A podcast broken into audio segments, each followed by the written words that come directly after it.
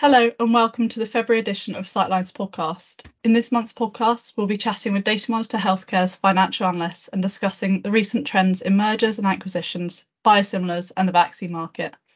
First off, I'd like to introduce myself, Ellie, and Datamonitor's financial team, Abby. Hi, everyone. Brian. Hello.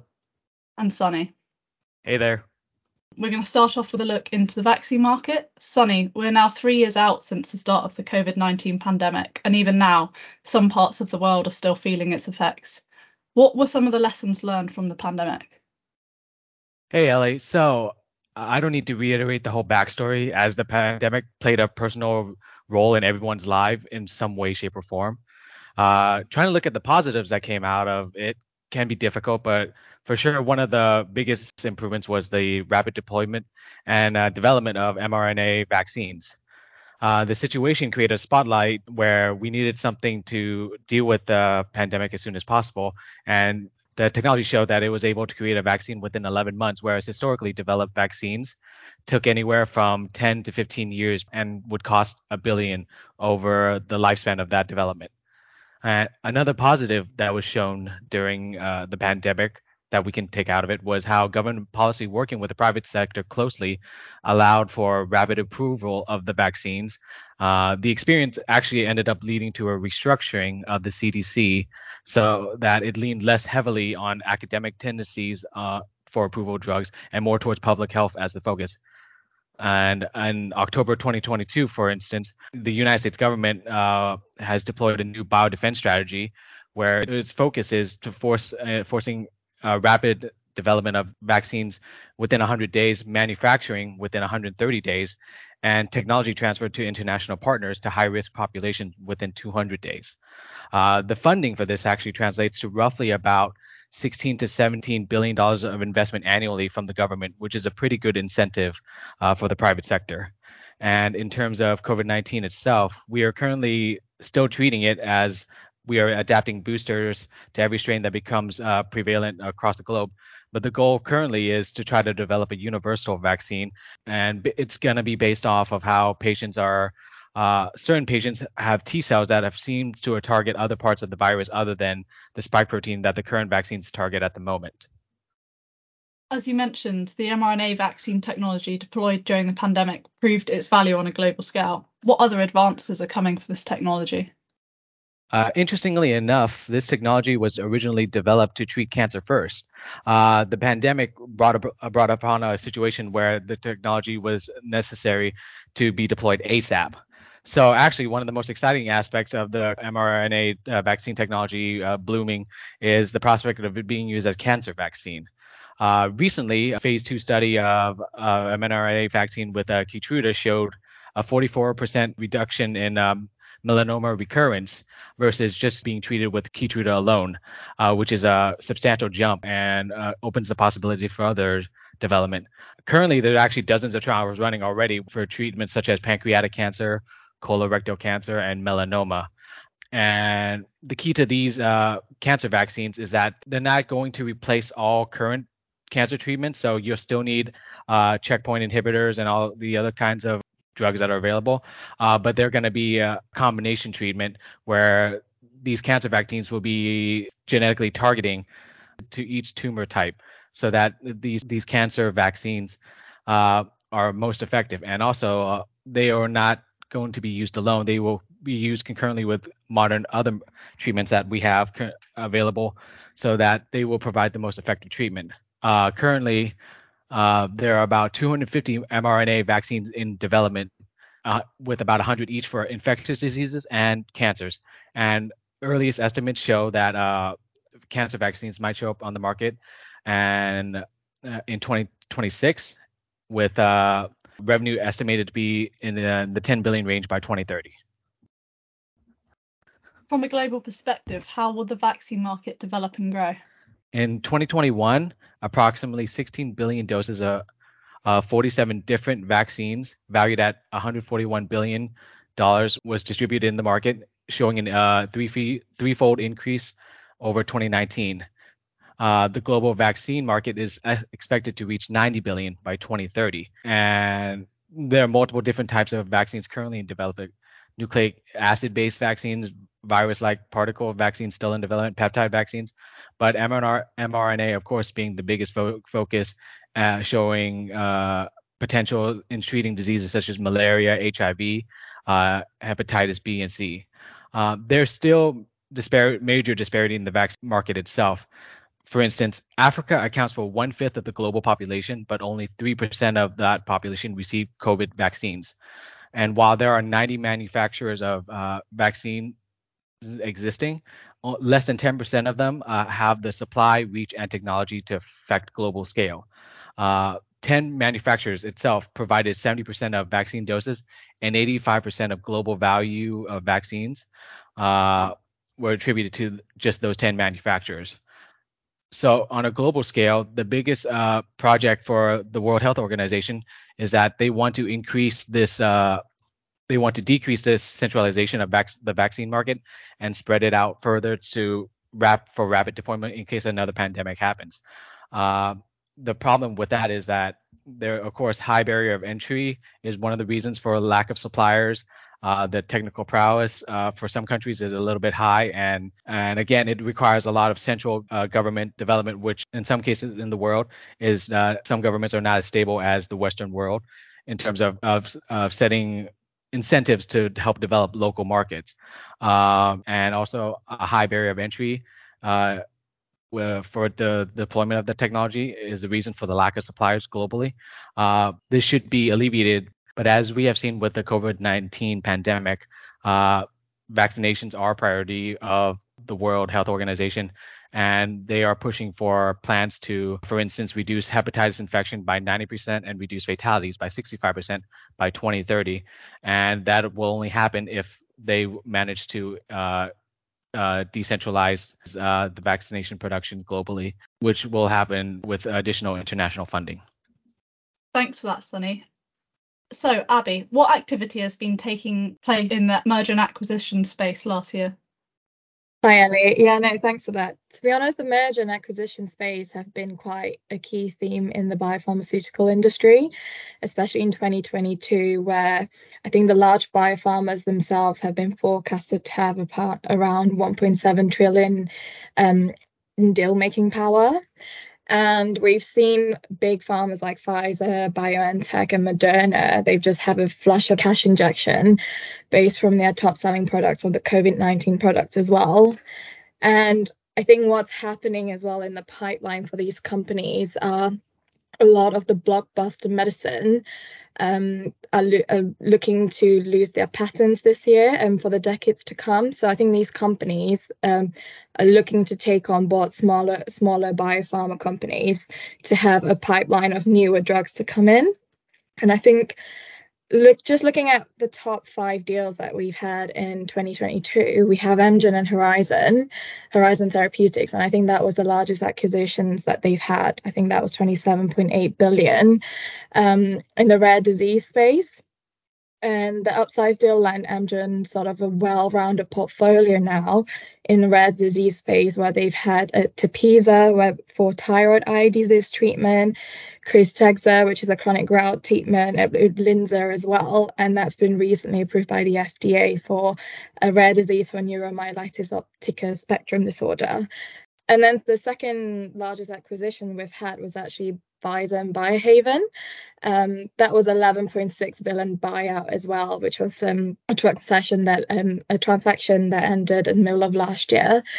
And through that M&A, Pfizer gained a, um, basically a whole lot of portfolio for their migraine um, drugs, which was Nurtec. And this is expected to play a vital role in this drug maker's battle for the upcoming patent expiration as well, because I think Pfizer is one of the companies that in the next 10 years uh, forecasted to sort of lose out on quite a number of drugs.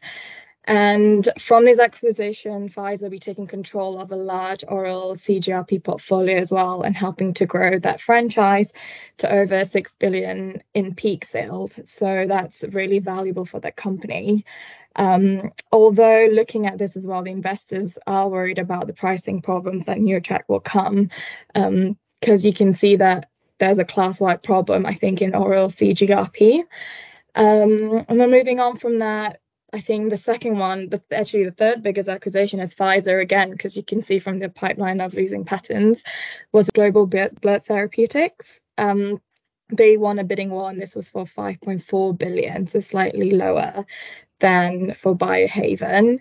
But again, this was to bolster up their portfolio and to diverse their portfolio for um, oral SCD drugs, Ox And I think this reinforced Pfizer's commitment as well to building a 30 year legacy that they had in their pipeline on the hematology space.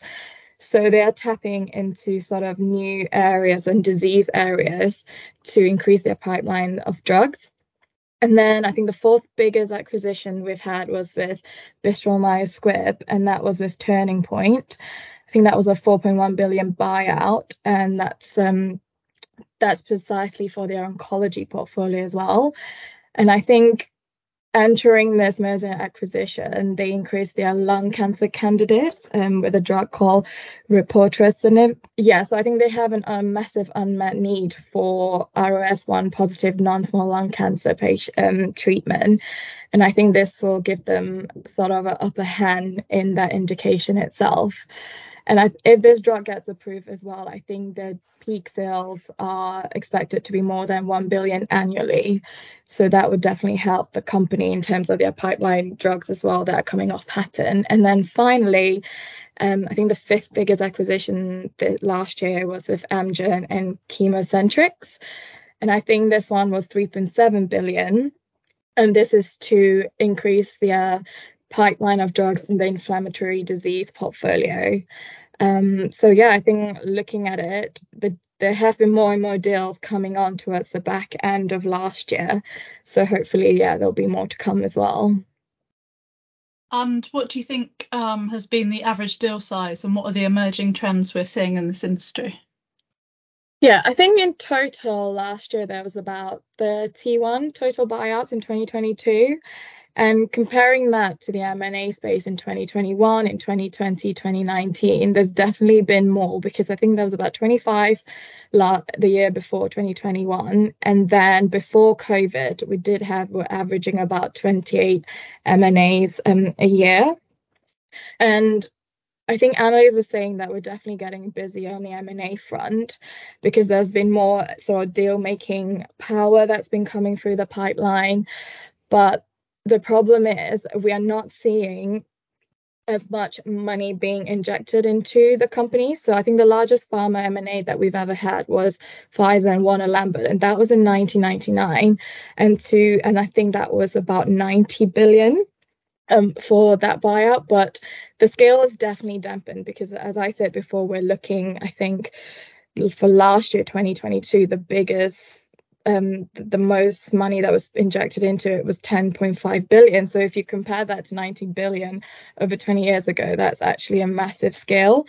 But in short, yeah, the M&A activities, what we are seeing is they are increasing a number of buyouts, but just the average deal themselves, they're nowhere near to the scale that they used to be in the last decade or so. But having said that, though, um, if having said that, we sum that the 18 largest US and European biopharmas, just for 2022 moving forward, they have over 500 billion in cash. So taking that into account and looking at this company, sort of your Pfizer, Moderna, Johnson and Johnson, BioNTech, Novartis, just those five companies themselves have over 20 billion. So it's definitely a space to keep an eye out because we don't know where they'll be potentially um, putting this catch towards. So it's not a definite answer to say, okay, we're going to see a lot of t- activities taking place, but they definitely are looking to invest. And I think it's a space to look at, um, an area to look out from. Yeah.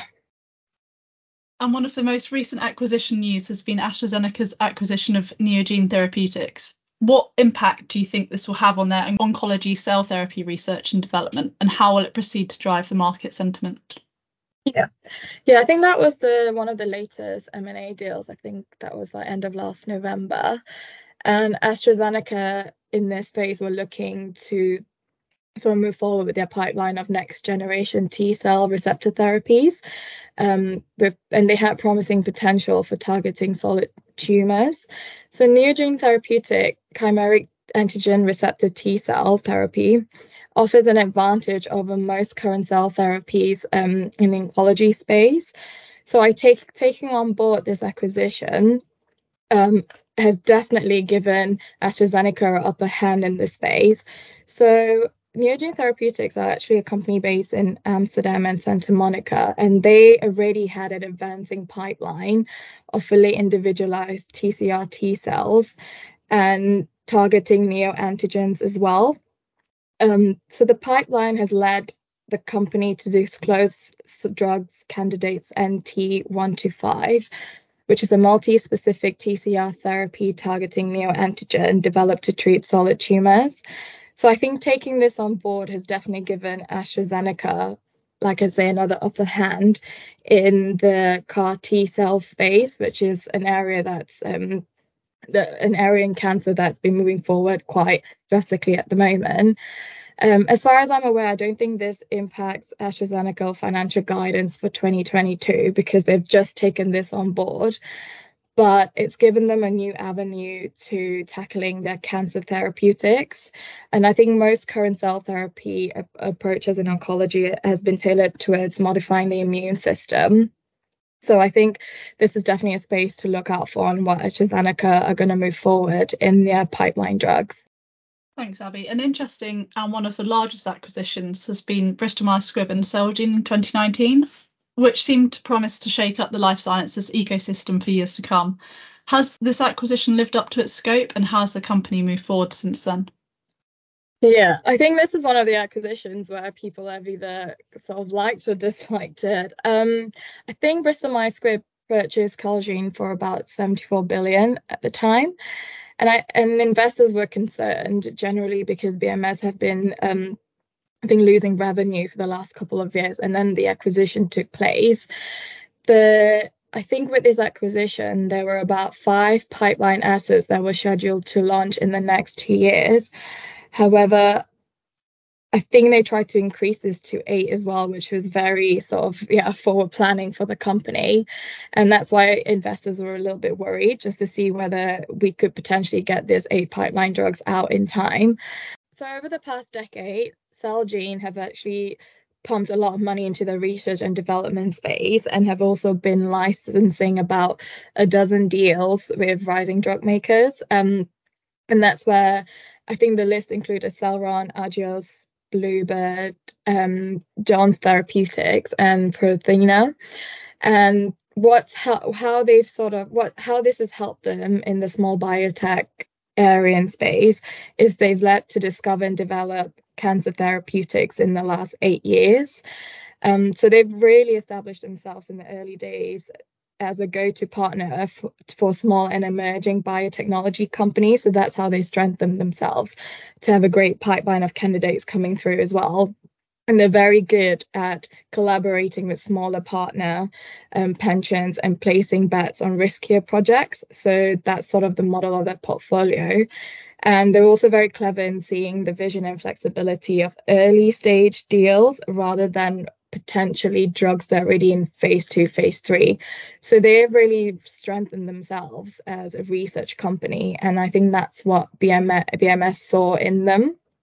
Um, so the transaction that BMS had with Celgene actually led to a specialty in biopharma space in cancer, inflammatory, and immunogenic disease, as well as the cardiovascular space um, of innovative medicine. So this 74 billion deal is definitely going to be a defining gamble for both the companies because obviously they have they came from very two different models of business. Um, and so merging those two together is going to be difficult. But BMS BMS have actually with Opdivo have lost a, a, significant ground with Merck's rival Keytruda. So they saw Celgene at this point, with having Celgene having Revlimid um, top selling Revlimid to add to the revenue in their future pipeline as well.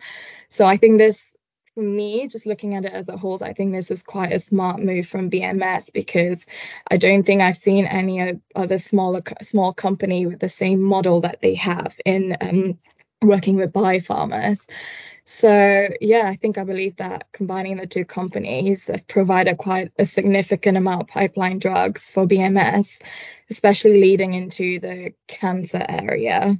And I think the companies anticipate about 70% now of their drug sales will come from oncology.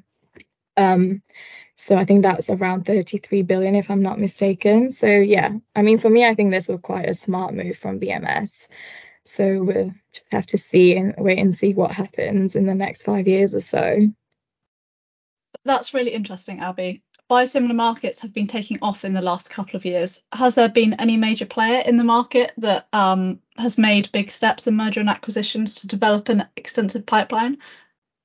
I think um, Ryan will probably hit the biosimilar space a lot in a bit more detail later, but it's safe for us to say that um, Novartis and Pfizer have definitely led the way in the industry players when it comes to disrupting the biosimilar space. Um, one player that comes to mind is Pfizer's acquisition of his, the Hospira deal for 17 billion, and I think this was intended to bolster their sterile injectable and biologics capabilities.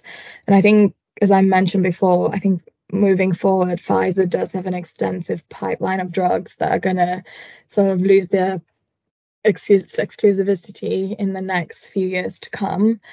Um, I think the company have estimated that the global market value for generic sterile injectables and biosimilars to be about 70 billion and 20 billion respectively in 2020. And then moving on from that, we have a French pharmaceutical giant Sanofi with Aventis and that they're intending to offer 2.56 billion for a Czech generic drug makers Zentiva. So that's a space we can look out for as well to see what's happening with that um, with that that they put forward. And what we've observed in this space as well, there have been smaller companies participating in this with the likes of Biocon, subsidiary Biocon Biologics, and they have agreed to buy the biosimilar unit of Viatris for 3.3 billion. And I think that's also to combat um, the biosimilar market that they're seeing. Formycon are acquiring biosimilar assets from Athos, and this is acquiring a right for one of their drugs, FYB202. And yeah, so from there, I think we've also seen Sandoz, which is a Novartis company, and they are a global leader in biosimilars, and they've also recently announced to acquire uh, Pfizer's right to develop and commercialize um, a, a biosimilar infliximab in 28 countries. So yeah, I think overall we are definitely observing a massive penetration into the biosimilar market, which obviously with the loss of patents and exclusivity, I think Ryan will be able to explain more about um, in the next session. Thanks for that, Abby. And now moving on to Ryan, we have seen some biosimilars come onto the market in recent years. Are there any noticeable trends or surprises from the data that are out there now that some time has passed since their launches? Yeah, so certainly a big topic here, and there are plenty of detailed reports with great data available available out there now, um, especially with over 20 biosimilars that have been launched in the U.S. alone, I believe, since 2015. Um, with that, biosimilars have definitely gained significant market share in the majority of indications they've been launched in so far. There's also some quick data here to digest before we get into any specific dynamics or interesting market factors I will touch on in a little bit. But on pricing alone, um, with the ever increasing competi- competition in the field, uh, prices of biosimilars have decreased now with more competition at a negative compound annual growth rate of between 10 and 25 percent to go along with the prices of most of the reference products involved decreasing as well at around 5 to 20 percent since their biosimilars have launched. Um, uptake continues to increase uh, pretty rapidly at this point as earlier um, biosimilar launches took up around 40% of share in those therapeutic areas, we're now seeing recent biosimilars launched in the last uh, two, three years, um, increasing up to sometimes 70, 75% share in some instances. And these are all mostly in the US and EU markets, which continue to dominate the biosimilar use to the tune of about 90% of the revenue generated. Um, that's obviously expanding a little bit more in Japan and, and China in some of those instances. But uh, yeah, 90% of revenue so far has pretty much been contained in the US and uh, European Union um, at that stage.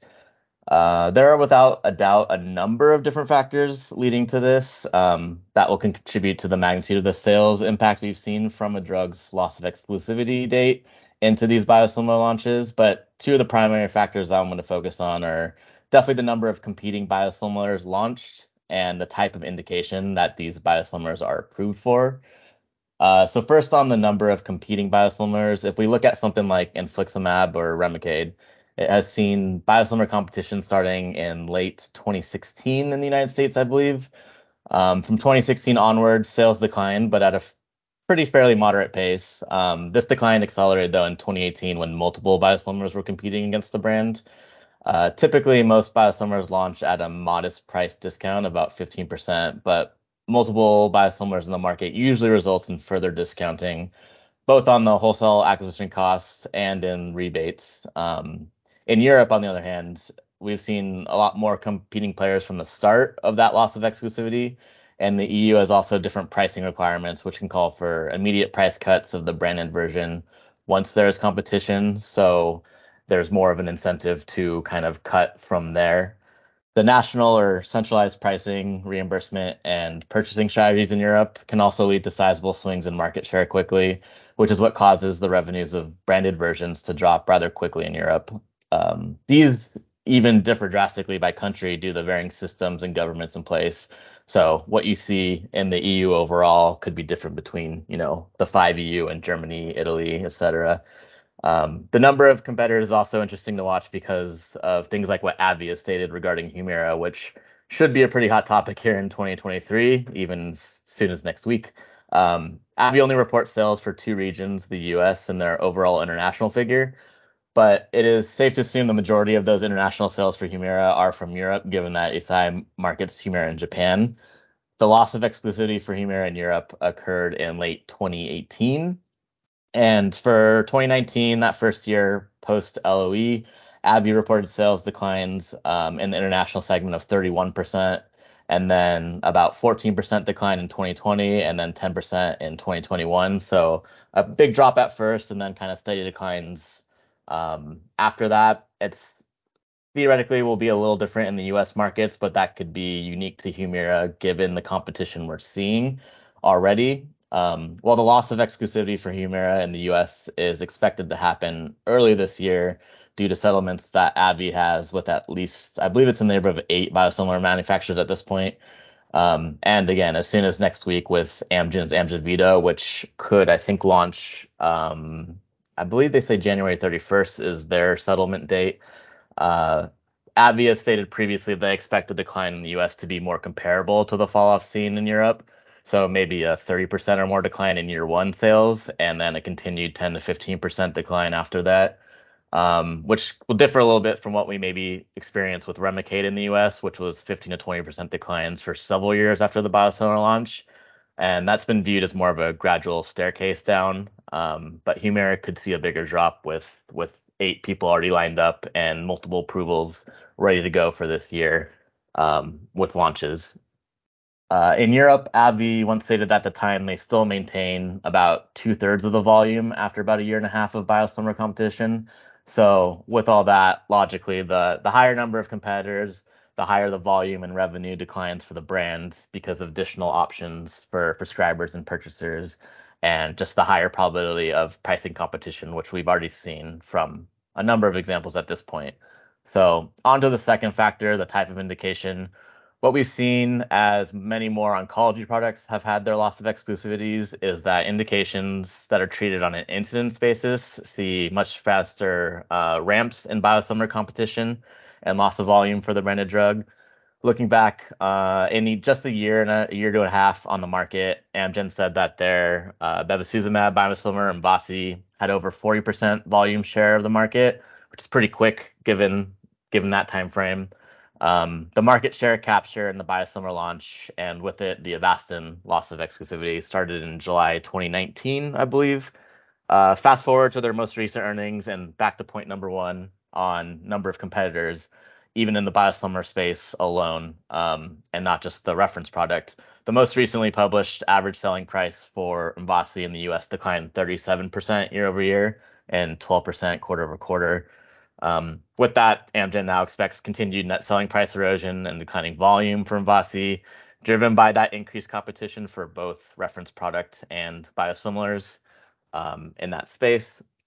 We've seen similar trends for trastuzumab and rituximab biosimilars, which is causing Roche, who markets all three of those brands mentioned, some sizable, sizable revenue headwinds. Um, both trastuzumab and uh, bevacizumab biosimilars account for almost 80% of sales by volume now, and the rituximab uh, biosimilars are comparatively newer, though they still account for about 60% of sales by volume.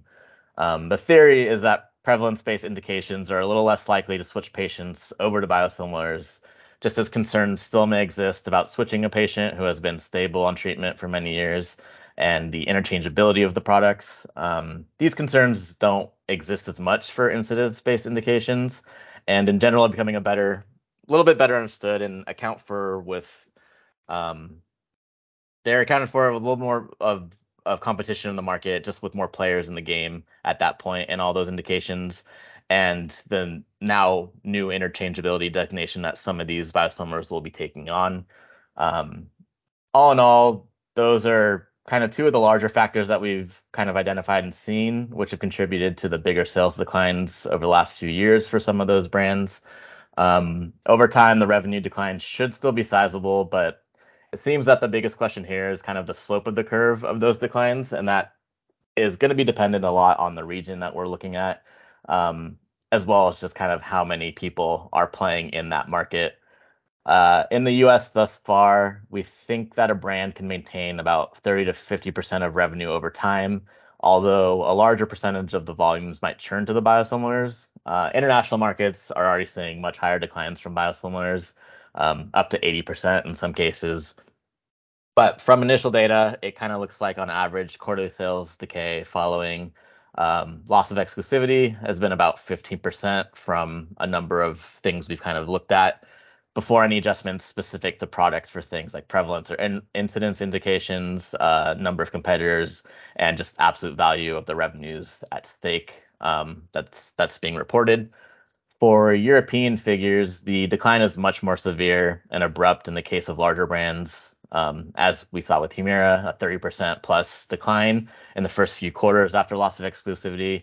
So again, it'll it'll likely be region dependent and uh, in the case of Humira, with so many uh, people kind of chomping at the bit to get into that market, um, there's already going to be more competition than you might see for some of the other brands going off patent in the US. Um, another thing I did highlight on those two factors, I guess the size of the branded molecule and the market size will play a role here. Um, naturally, it'll attract a larger number of biosimilar manufacturers theoretically for indications with large patient populations that might have big revenue pools to attack, the biosimilar competition will be a bit higher than say those in smaller or rare diseases. Um, we would assume that a rare disease with a smaller revenue pool, say one or two billion in sales at peak, would have a higher revenue retention rate post LOE than a drug like Humira, which has over 20 billion in sales at peak. Um, there's just a lot of people who would rather take a slice of that uh, this is because the cost to develop biosimilars is pretty sizable, something in the several hundred million dollars range. So the potential returns must exist in order to justify that investment um, into that market. As more manufacturers come into the market, um, and as the large companies explore that area themselves, they're definitely looking to mitigate that risk in order to get their slice of the pie here. Um, but yeah, if, if you're looking at something to play in, you're gonna want to pick something like Humira with with 20 billion in sales uh, just because you know even a little bit of that's gonna to drive revenue a little bit for your company going forward. Um, it's kind of a lot of info to take in there, but I think that about covers it for my end on that one. And in your opinion, what are some of the notable drugs that we can expect this to be a factor for in the future? Uh, yeah, so obviously Humira has the highest number of anticipated biosimilar launches in the U.S. over the next year or so. Um, but in general, biosimilars for autoimmune diseases and oncology indications will continue to expand the fastest. Um, that will include a moneymaker like Stelara, I believe, in the next couple years, and Actemra in the same class as Humira there. Um, Simponi and Soliris as well in the next few years. Prolia, Xgeva, and Bone Health um, are expected to have biosimilars come to market in the not too distant future. And then to an extent, Enbrel and some of the bigger PD1s in the later 2020s. Um, we're still a few years out from those, but obviously those are some some bigger drugs for the PD1s too. Um, Eylea will be affected as well. Uh, we saw last year with Lucentis in ophthalmology space that uh, those biosimilars are starting to come on the market. And then just in general, insulin biosimilars will be an interesting watch just because um, of that interchangeable designation now that like Semglee has. Uh, essentially, we can see that they will be better labeled going forward and kind of better categorized in that sense. Um, we can definitely expect biosimilars to see several advancements in the coming years, including launches in more indications um, as more manufacturers come up to play. And now with the biosimilars labeled as interchangeable products, they can be substituted for the reference product without the intervention of prescribing healthcare providers. So at the pharmacy level, you can kind of show that this is a one for one swap and we don't even have to go back for a new prescription. Um, that could be a pretty big game changer with a, a few of these going forward. Um, but yeah, that should only help with uptake in the future as well as people get more and more comfortable with prescribing biosimilars and just their use or preference among patients. And loss of exclusivity generic biosimilar entry can put a damper on a company's bottom line. What are some ways that these top companies are trying to navigate those headwinds? Yeah, I mean, so we can start with just looking back at the conversation Abby just had, as M&A is a pretty big way they can manage the revenue losses here, um, whether that be in marketing drugs, um, bringing in new marketed drugs, uh, new exciting pipeline targets or molecules, or just even expanding their own biosimilar manufacturing footprint. I think we've seen that a lot with some of the bigger companies, and you know, Sandoz and Novartis are kind of taking their own route on on that too. Um, whatever they can do to keep positive investor sentiment, um, that can almost be just as important a factor there of keeping keeping the company afloat in the interim um, as they face those headwinds. Uh, many companies have already started to take other steps, um, like raising prices, creating new formulations um, of their own, or by testing out next generation therapies to kind of offset or switch over patients. Um, with pi- price increases alone, when biosimilars come to market, the brand would be able to offer big rebates to payers and PBMs, which can then help their net price um, stay competitive there. And we've seen that kind of a bit in the the most recent years in the U.S. with price increases happening. Um, they're just a way to offset that so that when those biosimilars come on and they are taking those discounted prices, they're just taking a, a higher discounted price off of a higher price to begin with. So you kind of protect some of that revenue loss there. Um, companies have also added new formulations and delivery mechanisms, such as auto injectors, which can help extend patent protection. Um, so if you just kind of develop a, a, similar situation, you can kind of extend your patent life and hopefully push back that patent cliff a little bit.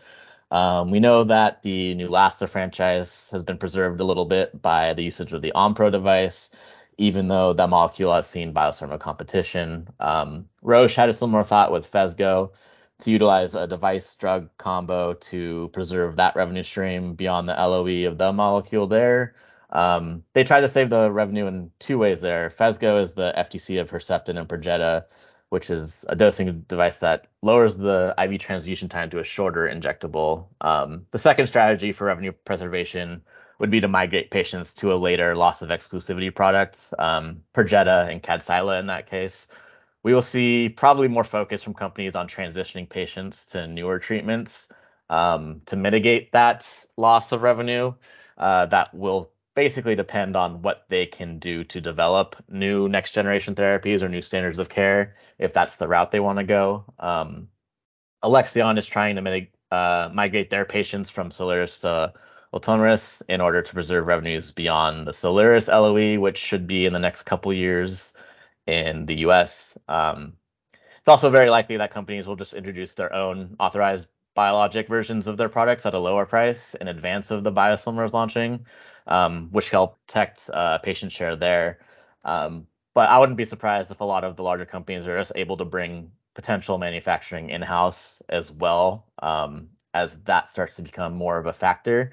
Just as we go year by year, there's just going to be more biologics that will have those LOEs run out, and that should just be a a bigger piece of the pie they can all take too if they are able to kind of bring that in to their own own company and at that point. So um, there's a there's a few different ways that they can help you know kind of protect that, but for the most part, uh, it's really about looking towards the future. And some of these companies are looking you know years and years out to to know when those are happening, to use products to let them know what we should be advancing in, what we should be switching patients over to. Um, I think that's probably the next step of a lot of these companies' uh, future outlooks is is kind of how how do we mitigate these risks? How do we do that going forward, especially with some of these companies that have one drug that might be their their billion dollar baby at that point. So moving moving forward, that's kind of how they're going to have to to think about things because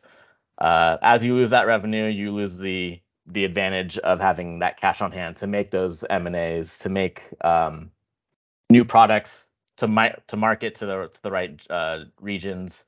Um, it's it's going to be a, a, big question for them going forward um, for some of those companies that are making big money on a couple drugs here and there.